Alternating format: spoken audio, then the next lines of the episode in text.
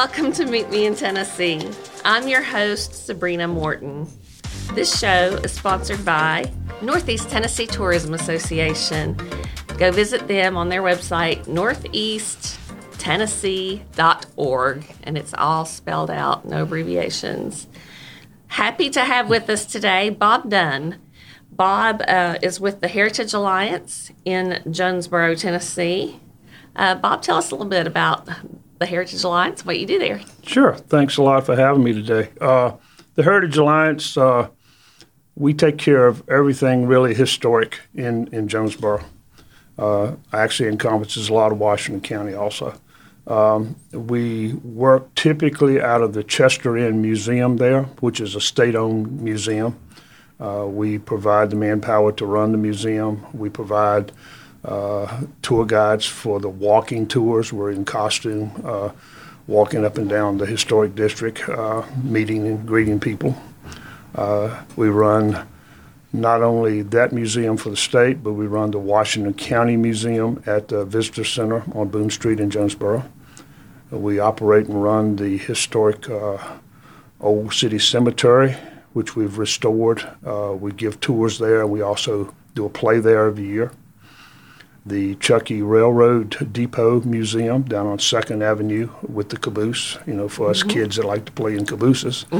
Uh, we also have a historical salvage warehouse down on Depot Street, uh, which we operate also, uh, taking any and all buildings, homes, and stuff in the area that are going to be razed, torn down, uh, take everything, put it in there, so people restoring historic buildings can have parts to uh, to do proper parts to restore those. That stuff is getting really difficult to find and getting extraordinarily expensive. But uh, we provide that service also. Okay, you all do a lot, lot We of do. things. We do a I lot of stuff. Oh, yeah. That's great. Okay, where are you from originally, Bob? I was born in Virginia, born in Halifax County, Virginia. So if you go east west across the state, it's right in the middle, uh, right down on the North Carolina border. Born on a huge bright leaf tobacco plantation there. Uh, spent uh, my first 18 years uh, through high school there. And then I joined the U.S. Navy. I spent 30 years in the Navy. I was a frogman in the Navy, a diver. Uh, traveled all over. Uh, we retired back to Lynchburg, Virginia, and stayed there for quite a number of years, and then moved to Jonesborough uh, almost 12 years ago. It'll be 12 years uh, next month. Okay. Um, so what brought you to Jonesborough, to the area? Uh, my daughter uh, had always she was she was like a music, music prodigy, and uh, she had looked at uh, schools uh, to continue her music education. Uh, two of them that came up were the University of Washington in Seattle and East Tennessee State University. Uh, luckily, she picked East Tennessee State University. Uh, so she got a bachelor's and master's there in music performance. Uh, she's a flutist, uh, does a lot of blues and jazz and a little bit of everything, can play just about anything. Uh, met a local guy who was a videographer out of college. He worked for uh, a division of ESPN Sports doing sports programming, and they traveled all over really the world doing that stuff. And uh, finally got kind of burnt out on that. Came back to Jonesborough, where his his family's from. Bought a new house, and uh, he went to work for a TV station. Uh, still works for TV stations in the area, and uh, she formed a flute uh, group, and they play all around the area. They they're actually at Biltmore now doing the the holiday festivities there. They play that quite every year uh, and she just plays around. She's and honestly, my wife and I at the time we got tired of driving up and down Interstate 81 to see them, so we, we bought a house in Jonesborough, and uh, the rest is history, as they say. okay. So explain exactly what it is you do with the Heritage Alliance. I have been on one of Bob's tours, but I got separated from your group. They had to divide. We were with a large group that day. Yes. And I got divided, and I was with the girl dressed in the old-fashioned swimsuit, Yes. pantaloon things. Yes, yes. I don't wear pantaloons, but uh, we well, are. you we- might consider it. You it might might be fun. yeah. I don't know. Nah. Especially in the summertime, it might be fun. Yes. Um, no, we're in purity costumes. Uh, all the, the tour guides. We have about four or five uh, tour guides that can do the job. Uh, we give the walking tours of the whole historic district. Uh, when we when I first started there, we were giving tours just about every day, and then after the COVID issue, uh, pretty much everything stopped, and then uh, they're down to uh, like one scheduled a week now on a Saturday at one o'clock in the afternoon, leaving from the Chester Inn Museum there on Main Street. Um, but we do a, also a tremendous amount of private tours and, and specialty tours like you took with uh, uh, tour guide companies, uh, different podcasters or video uh, YouTubers, that type of thing, magazines, every, every, every people that, that come there in groups. Uh, and that can be anytime. Uh, a lot of private tours now because people are wanting special times, especially at families, and it, it gets kind of busy, especially during the holidays, because they've got people in from out of town, maybe spending the holidays with them, and they want to show them around. So we do a lot of that uh, also. Okay. So tell us, like, kind of go through what a tour is like. Sure.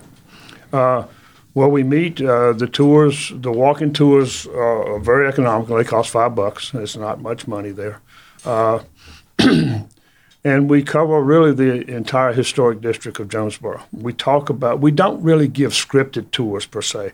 Uh, I don't read anything. Uh, it's all from really depending on how the group is set up. Uh, you may have a group that's specifically maybe interested just in architecture or just general history or whatever their, their interest might be, Civil War period, you know, whatever. And uh, we try to tailor it a little bit towards that once we find out that information. Um, if not, it's just a, a tour of how Jonesborough came about, uh, being the oldest town in Tennessee, how it uh, progressed through time and history, and what happened, and who did what to whom, and that type of thing. Uh, and you know, talking about the buildings and uh, everything that really happened there through history. It's just quite a unique place. We, we the history there is quite quite a bit different than a lot of people think of maybe the South and maybe Tennessee. It's What's one thing that you think, or that you can tell us that is perceived differently than it actually is about Jonesborough? I would say really the the almost non-existence of slavery. Uh, Jonesborough was a very wealthy town, a very politically wealthy town, I guess you could call it that.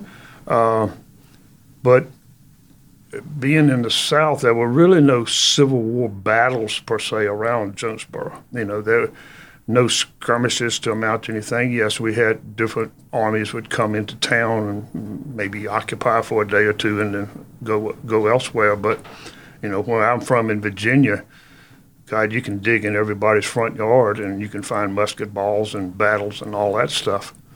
But here, not so much. Uh, Jonesborough was made up of uh, not only several generations of Americans uh, that had been here, but a lot of immigrants coming from the continent, uh, especially after the Revolutionary War, uh, coming to the New World to make a better life for themselves and their families, to escape maybe political, religious prosecution over there. Uh, and they bring not only their skill sets, because they've had a lot longer to do their skill sets than we have, but uh, they bring different political views, uh, not necessarily believing in slavery, uh, not uh, a lot of big Quaker influence there, which didn't necessarily believe in slavery, but there were Quakers that owned slaves. Uh, they're just, I guess, the mindset. You know, we, we talk about that, or at least I talk about that quite a bit in my tour because I think it's a very important part of, of Tennessee's history. Tennessee being the first state, uh, uh, the, the last state to succeed from the Union and the first state to go back. And in fact, all of Northeast Tennessee, all the counties here, actually voted not to secede from the Union. but were overridden by middle to western Tennessee because that's where the plantations are. And the only reason for slavery was to run the large plantations of the South. You know, the, the plantations, you know, we, we grew the food and we produced the cotton for the clothing. Uh, the North was the industrialized part. They made the machinery, the steel and the iron works. Uh, so that is the only reason for having slavery, you know, and to, to run the large plantations in the Virginias, Carolinas, Georgias, middle to western Tennessee's, down to Mississippi towards New Orleans, mm-hmm. that type of thing. But Jonesborough, a very rich town, uppity town, head of itself town, pardon me, uh, surrounded by very small farms. No need for slavery. Mm-hmm. So, you know, Jonesborough, there were free African Americans that lived and worked and owned property on Main Street in Jonesborough that operated businesses. And people just don't quite understand that that actually did happen in the South. Uh, many of the churches there on Main Street, uh, African Americans came and participated in regular services on Sundays. That doesn't even happen anymore in the United States. You know, the most segregated time in U.S. history right now is Sunday morning in church. Mm-hmm. So, uh, but that happened there and still happens there. So it's um, it's quite a quite a cultural shock to a lot of people that come there and and see uh, what they perceive mm-hmm. is maybe quite a bit different than what actually happens. Yeah, I did not know any of that. So it's really more of a progressive town than yes. people realize, especially for a very small town. Absolutely, absolutely. That's very interesting. So when you do your tours, I know you're you're dressed up. Mm-hmm. Um, do you have? Um, do you do? Are you a character? Do you? Not not necessarily a character? a character, just representing a different particular. Uh, time in history. Mm-hmm. Uh, all of us have probably three or four or five different costumes depending on seasons.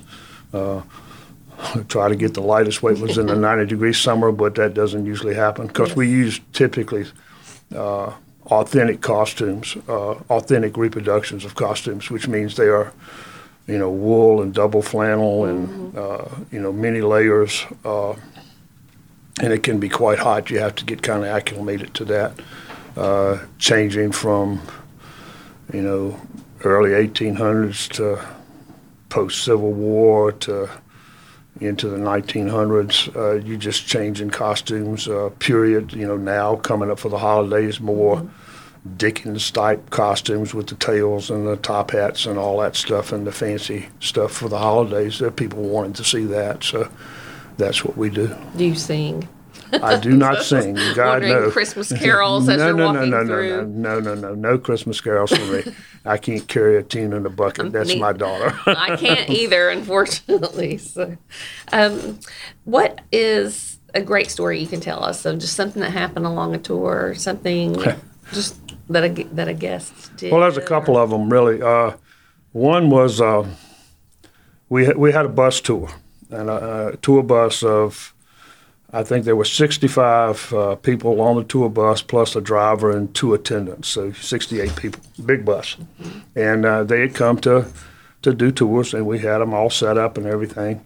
And uh, about the time the bus pulled into behind the courthouse to park, the skies opened up and we had a monsoon.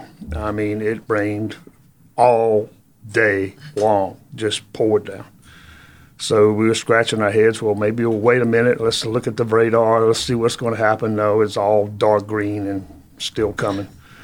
So uh, just got up on the bus, figured out that they had a microphone so you could talk. So started talking on the bus, and we just kind of did a tour from the bus.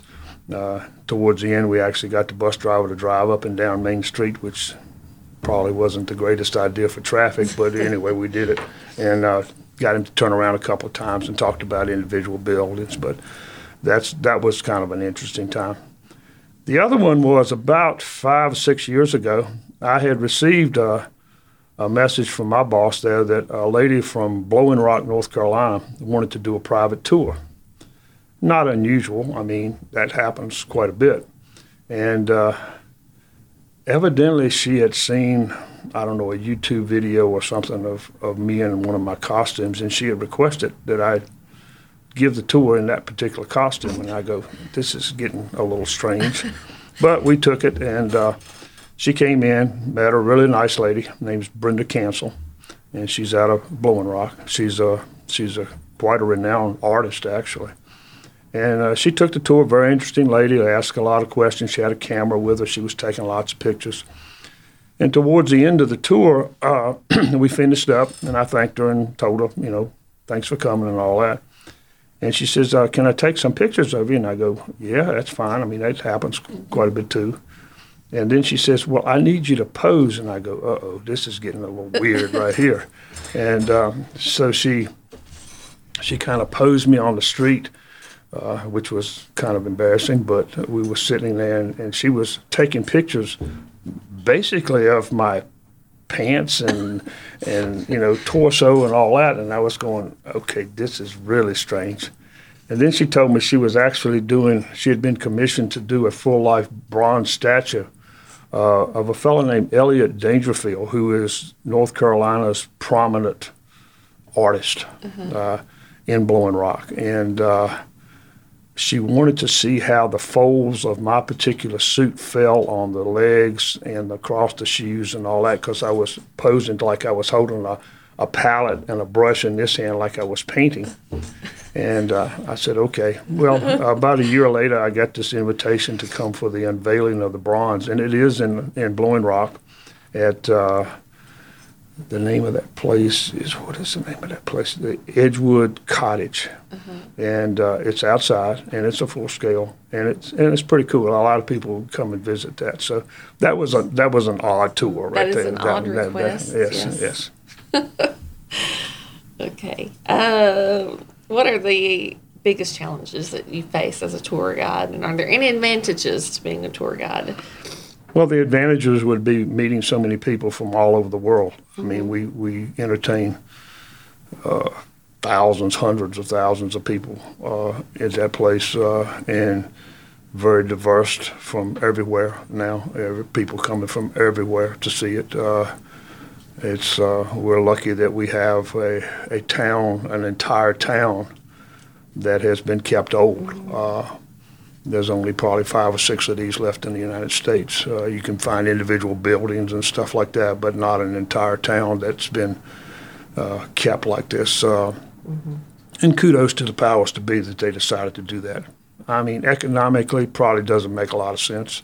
You know, they could have turned this into a Pigeon Forge or a Gatlinburg or a Dollywood or something like that and made a lot more money, but they decided to keep it old, and I, I think that uh, goes a long way, especially with, with the history of, of the town being the oldest town. Definitely, it, it is a hard thing to find now. It's Something very difficult to find. As original as Jonesborough. Yes.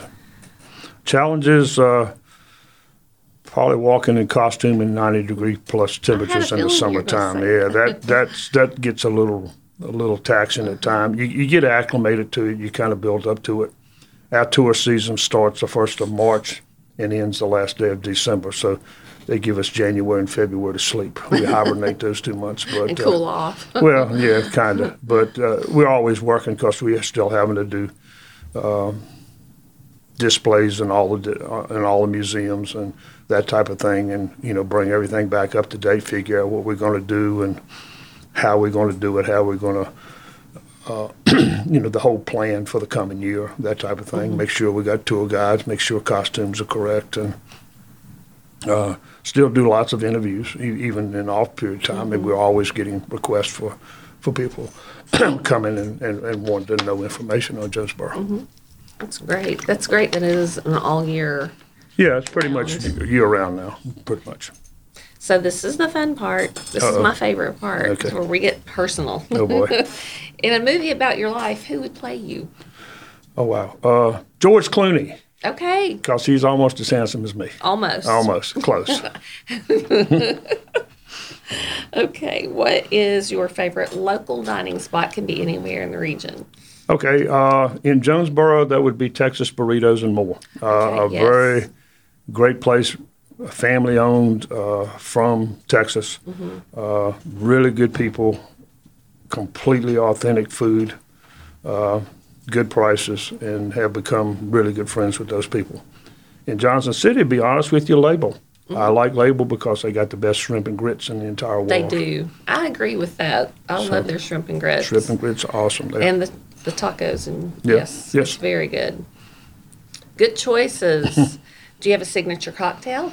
Like, Oh, boy. thing you always. Well, uh, there was a period of time that I I left the Heritage Alliance and went to work when Tennessee Hills Distillery opened up at the Salt House, and I was their first bartender and tour guide and historian for that building. I worked there about three years, three and a half years, and uh, got to know uh, a whole lot about the the liquor industry there real quickly. Uh, my favorite would be uh, they make a product called Lemon Drop. Yes. It is uh, a lemonade flavored uh, liquor, really good. And but I mix it. I call it a Tennessee Mar- Tennessee Hills Margarita. It's mixed that with Patron, so you got two Mm-hmm. Oh, liquors okay. just together, and that's it. There's no mixes. The, the lemon that. drop is a mixed, Oh. and Patron is the Okay. is the tequila. So yeah, it's a little strong, but it's it's really good. That I like it a lot. good. I- I did not ever think to do that. I had I went to a tasting there, and it was actually the day that I was on the tour where I met you. Mm-hmm. Um, there were about fifty people, I think, on that tour, and it was sure. charter bus owners or operators. Mm-hmm. That's right. There was a big group, and we were sitting around, and I thought I had never been to Tennessee Hills, and I thought, well, I thought we were going to the distillery, and it is granted like 11 a.m., so it's Right. a little early, Yeah. but still. Um, it was my first week, and I was like, I have to know all these things for my job. So, so I, I dragged some of the um, other bus operators, owners with me. There were a few of us were very anxious to go. Some people didn't want to walk up the hill Sure. um, or drink at 11 a.m. I guess I don't know, but uh, so we went up and did a tasting, and I think I tasted everything in there. It was awesome. It's all so good. Yes. That lemonade patron thing though, That's a good one. that is a good one. you should one. try that. I'm gonna have to try that. We're looking right now for um, wedding like signature drinks There for our go. wedding receptions. They have a lot of those. Ooh, and, yeah. you can Might have tie it go in down with the there. local thing because it's all local down there. Yeah, Yeah. that's a great idea. Not only there, but here in Johnson City, and mm-hmm. now the new place that in they Bristol. just in Bristol. Yeah, I Gosh, went to the it's going to be insane. groundbreaking of that. Yep. Everyone was there. Yep. Every politician from Tennessee was there. Yep. Okay, well, that was, I mean, this has been worth it just for that drink recipe alone. What's your personal theme song? When you walk in a room, what's the song in your head? Oh wow. Uh, It could change sometimes. it, it changes quite a bit depending on situations. I guess because I'm more jazz and blue or blues oriented. I like uh, I like Dave Brubeck a lot. The old Dave Brubeck, Take Five. That's one of my favorites. I, it plays on my my car a lot, or my truck a lot. I tend to like that type of music. It's just more mellow. Uh, I'm my daughter and I share that love for jazz and blues. Uh, some of the other stuff I'm not too crazy about. The newer music, I'm just not into it. I'm just an old school guy. I do like, believe it or not, I I still like some of the old big band stuff. I, I just think that that's classic music and some of the uh, the Motown stuff. I, I, I enjoy that also. I do too. I like bands. Yeah. Um, I feel like after when COVID hit, music kind of took a downturn. And I Mm-hmm. Absolutely. don't know why because everybody was home. I feel like Sure. there could have been a lot of writing going on. I'm not. Maybe everyone was depressed, but usually that brings good music. So Sure, it's uh, you know, it, and and this is this is music music state. I mean, this place is has a huge history in music of of really all types, and Mm-hmm. uh, that's that's another cool thing about it. I I enjoy that type of thing. It's true, and they do a lot of that in Jonesborough too. We do. They have a lot of music in the square down there, and just Free they have concert every Friday night in front of the courthouse. A free concert. a free concert every Friday night. Is that all year, or just in the summer? Isn't it? Usually summer, usually March, April till about Mm-hmm. uh, October. I think you know, Jonesborough, especially for the size, has more events than any place on earth. They always have. Every weekend there's an event in. Jonesborough of some kind. Yes. There's always something going on on the weekend in There Jonesborough. is, and it's right there downtown. Everybody can go. It's great. Yeah, it's just a keep great little town. Yeah, I love it. Bob, thank you so much My for pleasure. joining me today. It has been a lot of fun. I really appreciate you being here. Thank you, Northeast Tennessee Tourism, for sponsoring the podcast. If you're looking for something to do this week or this weekend, go to northeasttennessee.org. They will have all of Jonesborough's events on their calendar as well as everywhere else in um, the region of Northeast Tennessee. We will talk again soon. Thanks, guys. Thank you.